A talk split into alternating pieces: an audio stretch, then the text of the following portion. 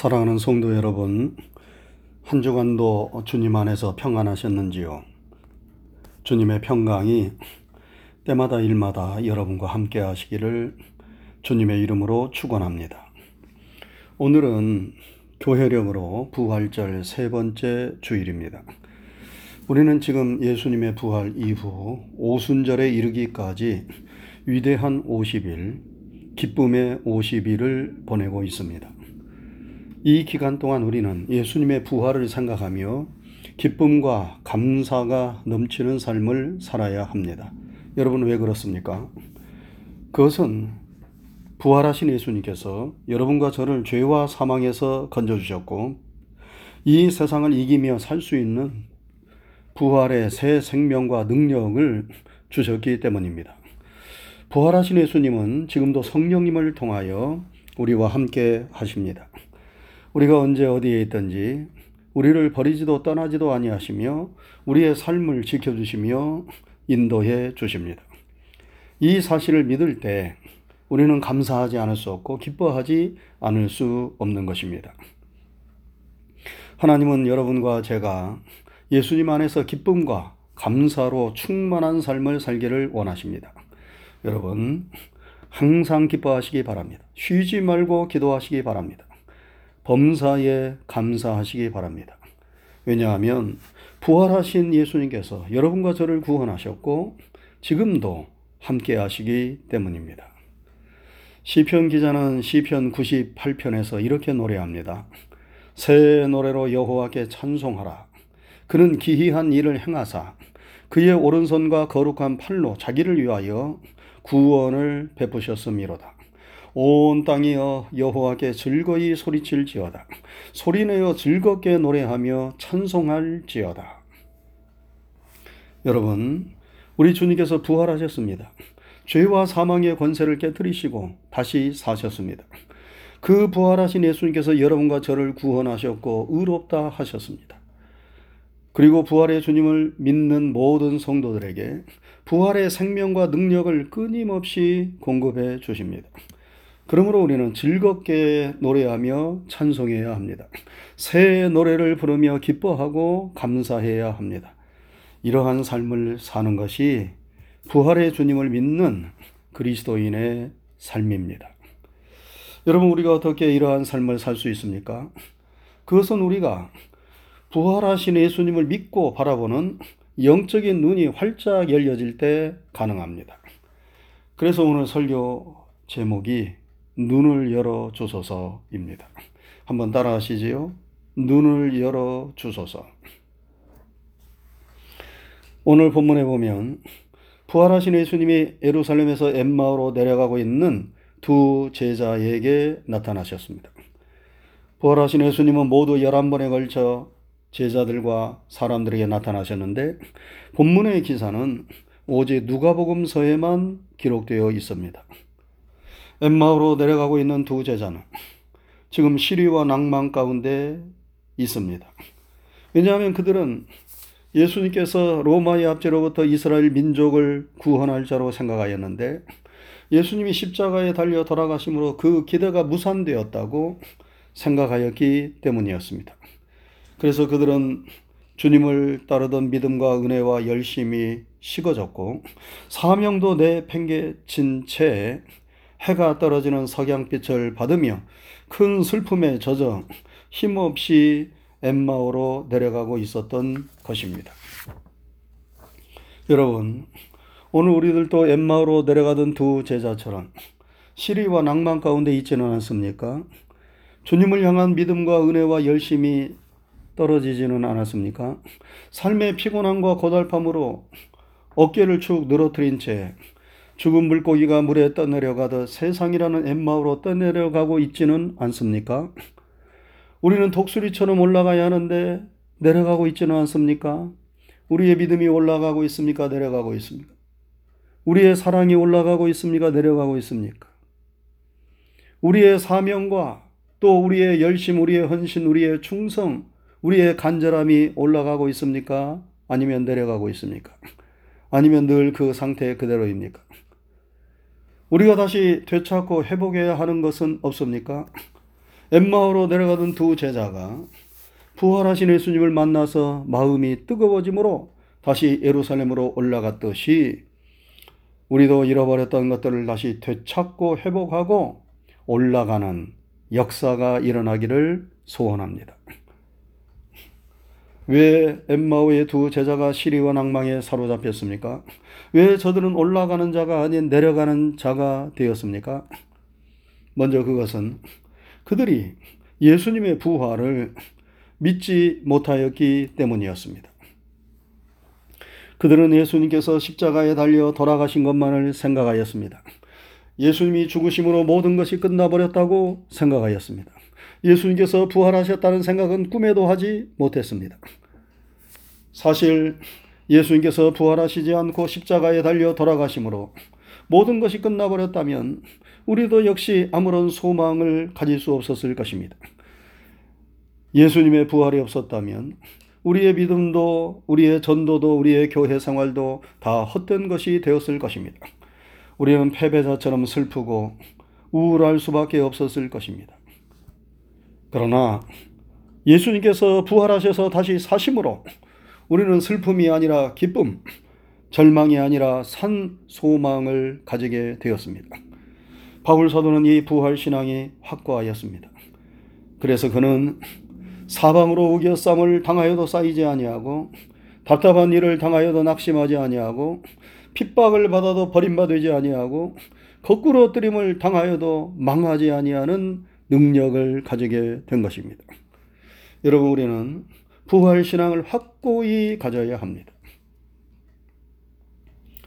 구약의 에스겔서에 보면 하나님께서 어느 날 에스겔 선지자를 한 골짜기로 인도하였습니다. 그런데 그 골짜기에는 죽은 사람들의 마른 뼈들로 가득하였습니다. 하나님께서 그 모습을 에스겔 선지자에게 보여주시면서 물으십니다. 인자야, 이 뼈들이 능히 살 수 있겠느냐? 이 죽은 자들이 다시 살 수 있겠느냐고 물으시는 것입니다. 죽은 자의 부활을 물으시는 것입니다. 에스겔 선지자는 이런 경험이 처음인지라 주 여호와여 주께서 하시나이다 라고 대답을 합니다. 그러나 하나님은 에스겔 선지자에게 하나님의 말씀을 대언하라고 명령하십니다. 그 대언의 말씀은 주 여호와께서 말씀하신다. 생기야 사방에서부터 와서 이 죽음을 당한 자에게 불어서 살아나게 하라 하는 말씀이었습니다.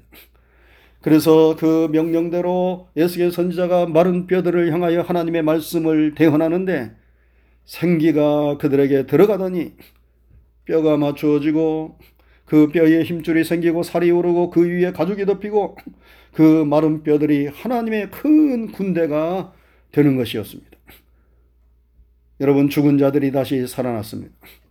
예수겔 골짜기에서 보여진 이 놀라운 환상은 장차 주님을 믿는 여러분과 저에게도 생명의 부활이 있음을 말씀하고 있는 것 아닙니까? 부활의 생명과 능력이 우리와 함께하며 우리는 죽음을 이길 수 있습니다. 어둠을 물리치고 죄를 이기고 삶의 역경과 시련을 이겨낼 수 있습니다. 죽음으로 끝나는 자가 아니라 죽음을 이기고 승리하는 자가 될 수 있습니다. 왜냐하면 부활 신앙이 우리에게 그런 소망과 능력을 주기 때문입니다.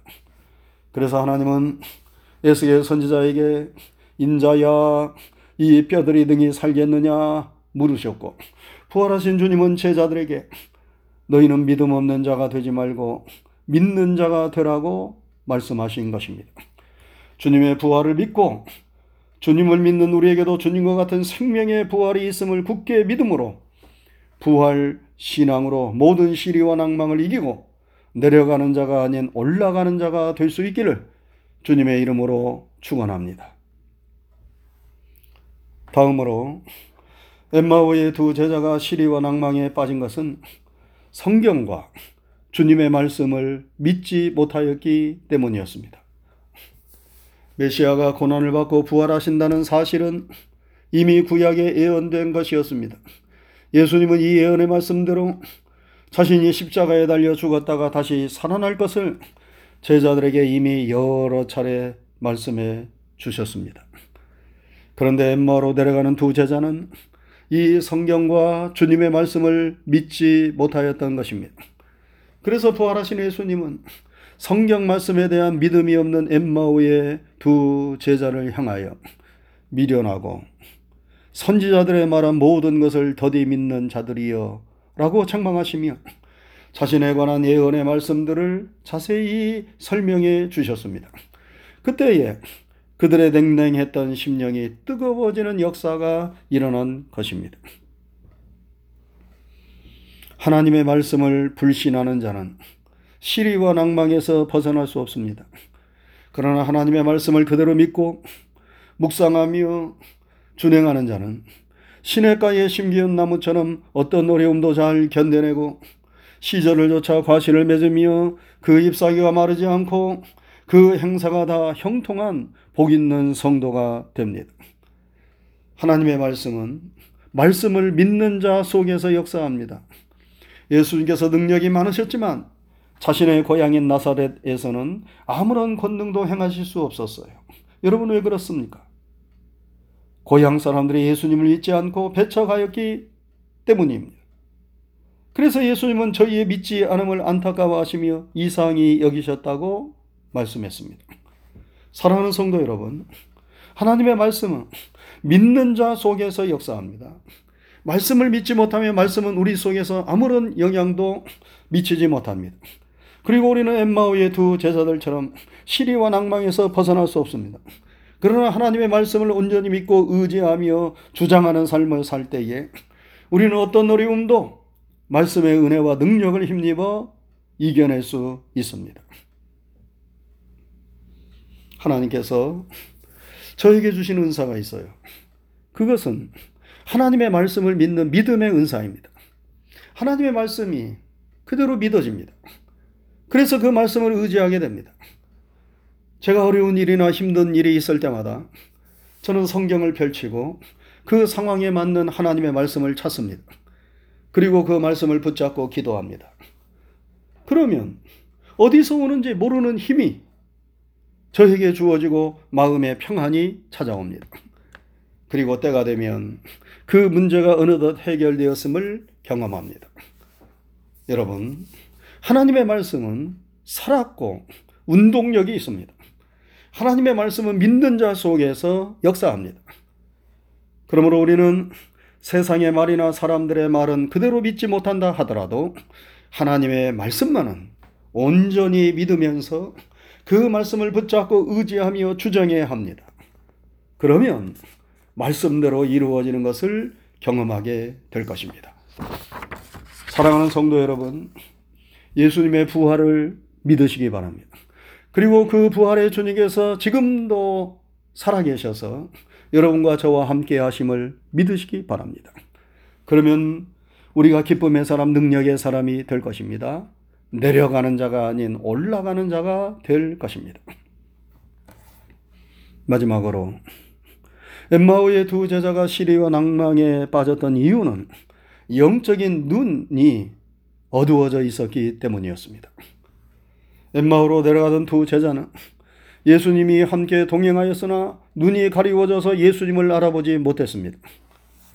어떤 성경학자는 저들이 서쪽으로 지는 석양빛을 보고 가고 있었기 때문에 그 빛 때문에 예수님을 알아보지 못하였다고도 말합니다. 또 어떤 이들은 저들이 너무 슬픔에 젖어 있었기 때문에 제 정신이 아니어서 예수님을 알아보지 못했다고도 말합니다. 그러나 성경은 저들의 눈이 가리워져 있었다고 분명히 말씀합니다. 주님을 알아보는 영적인 눈이 어두워져 있었다는 말씀입니다. 하나님이 함께 하시나 하나님을 바라보는 믿음의 눈, 영적인 눈이 어두워져 있으면 우리는 우리를 애워싸는 문제와 환경만을 바라보고 낭망하게 됩니다. 스데반 집사님이 돌에 맞아 순교할 때에 그의 영안이 열렸어요. 하늘이 열리고 하나님의 보좌와 그 우편에 부활하신 예수님이 서 계신 것을 보았습니다. 그래서 그가 말하지 않습니까? 보라, 하늘이 열리고 인자가 하나님 우편에 서 계신 것을 보노라. 영안이 열려 부활하신 예수님을 보자. 그런 돌에 맞아 피투성이가 되면서도 자신을 향하여 돌을 던지는 사람들의 죄를 용서해 달라고 기도했습니다. 그리고 자신의 영혼을 받아달라고 기도하면서 자는 자같이 평안하게 순교할 수 있었습니다. 여러분 참으로 놀랍지 않습니까? 피투성이가 되어 순교하면서도 천사의 얼굴을 하고 자는 사람처럼 평안했습니다. 어떻게 이런 일이 가능합니까? 그것은 그가 부활하신 예수님을 바라보는 영안이 열렸기 때문입니다. 우리도 항상 영적인 눈이 활짝 띄어져서 부활하신 예수님, 살아계신 예수님을 바라볼 수 있기를 바랍니다. 하나님의 하시는 일을 믿음의 눈으로 바라볼 수 있기를 바랍니다. 천군 천사가 우리를 에워싸고 있는 모습을 영안이 열려져 바라볼 수 있기를 바랍니다. 그러면 우리도 스테반 집사님처럼 죽음도 이겨내는 성도가 되고 모든 시리와 낭망을 이겨내는 성도가 되리라 믿습니다. 사랑하는 성도 여러분, 부활절 후 세 번째 주일을 맞았습니다. 부활하신 예수님은 부활 주일에만 살아계신 분이 아니십니다. 부활하신 예수님은 다시 사셔서 오늘도 여러분과 저와 함께 하시고 영원히 우리와 함께 하십니다. 내가 세상 끝날까지 너희와 항상 함께 있으리라 약속하셨습니다. 부활하신 예수님의 말씀을 그대로 믿으시기 바랍니다. 부활하신 예수님이 오늘 또 나와 함께 계심을 믿음의 눈으로 영원히 활짝 열려져서 바라보시기 바랍니다. 그러면 우리의 마음이 뜨거워질 것입니다. 엠마오로 내려가던 우리들이 힘을 얻어 다시 예루살렘으로 올라가게 될 것입니다. 잃어버렸던 모든 것들을 회복할 수 있는 은혜가 주어질 것입니다. 우리 모두 엠마오로 내려가던 두 제자가 부활하신 예수님을 만남으로 은혜를 회복하고 사명을 회복함으로 예루살렘으로 올라갔듯이 우리도 영적인 눈이 활짝 열려져 부활하신 예수님을 믿고 바라봄으로 모든 시리와 낭망을 이겨내고 이런 것들을 회복하고 항상 승리하고 올라가고 또 올라가는 성도들이 다 될 수 있기를 주님의 이름으로 축원합니다. 기도하겠습니다. 은혜로우신 하나님 아버지 감사합니다. 지난 한 주간도 주의 크신 은혜와 사랑 가운데 저희들과 함께 하시고 저희들을 지켜주시고 저희들의 삶을 인도해 주신 것 감사를 드립니다. 오늘 거룩한 주일입니다. 부활절 후 세 번째 주일입니다. 오늘 이렇게 거룩하고 복된 주님의 날에 주님을 향하여 우리의 머리를 조아리고 예배해 드릴 수 있도록 인도하신 것 감사를 드립니다. 우리의 찬양과 예배를 통하여 영광을 받으시옵소서. 오늘 또 주신 말씀 그대로 부활하신 주님을 믿고 바라보는 은혜를 우리에게 허락하여 주시옵소서. 삶의 어려움이 있을 때 우리 앞에 놓여 있는 문제만 어려움만 바라보고 실망과 낭망하는 자가 되지 않게 도와주옵시고 그 모든 어려움을 이겨내도록 우리를 도와, 도와주시는 우리와 함께 하시는 지금도 살아서 우리 가운데서 역사하시는 부활하신 주님을 바라보는 믿음의 눈, 영적인 눈을 활짝 열어주셔서 주님 주시는 능력과 그 지혜를 힘입어서 우리가 승리할 수 있도록 인도하시었기를 원합니다. 부활의 주님께서 언제 어디서나 우리와 함께 하심을 굳게 믿으면서 주님의 부활의 생명과 능력으로 충만하여 모든 삶의 어려움을 이겨내고 믿음을 잘 지키며 끝까지 승리하는 하나님의 종들이 되게 해 주시옵소서. 한 주간에 되어지는 모든 일들을 믿음으로 주님께 맡기오며 감사하고 예수님 이름 받들어 기도드리옵나이다. 아멘.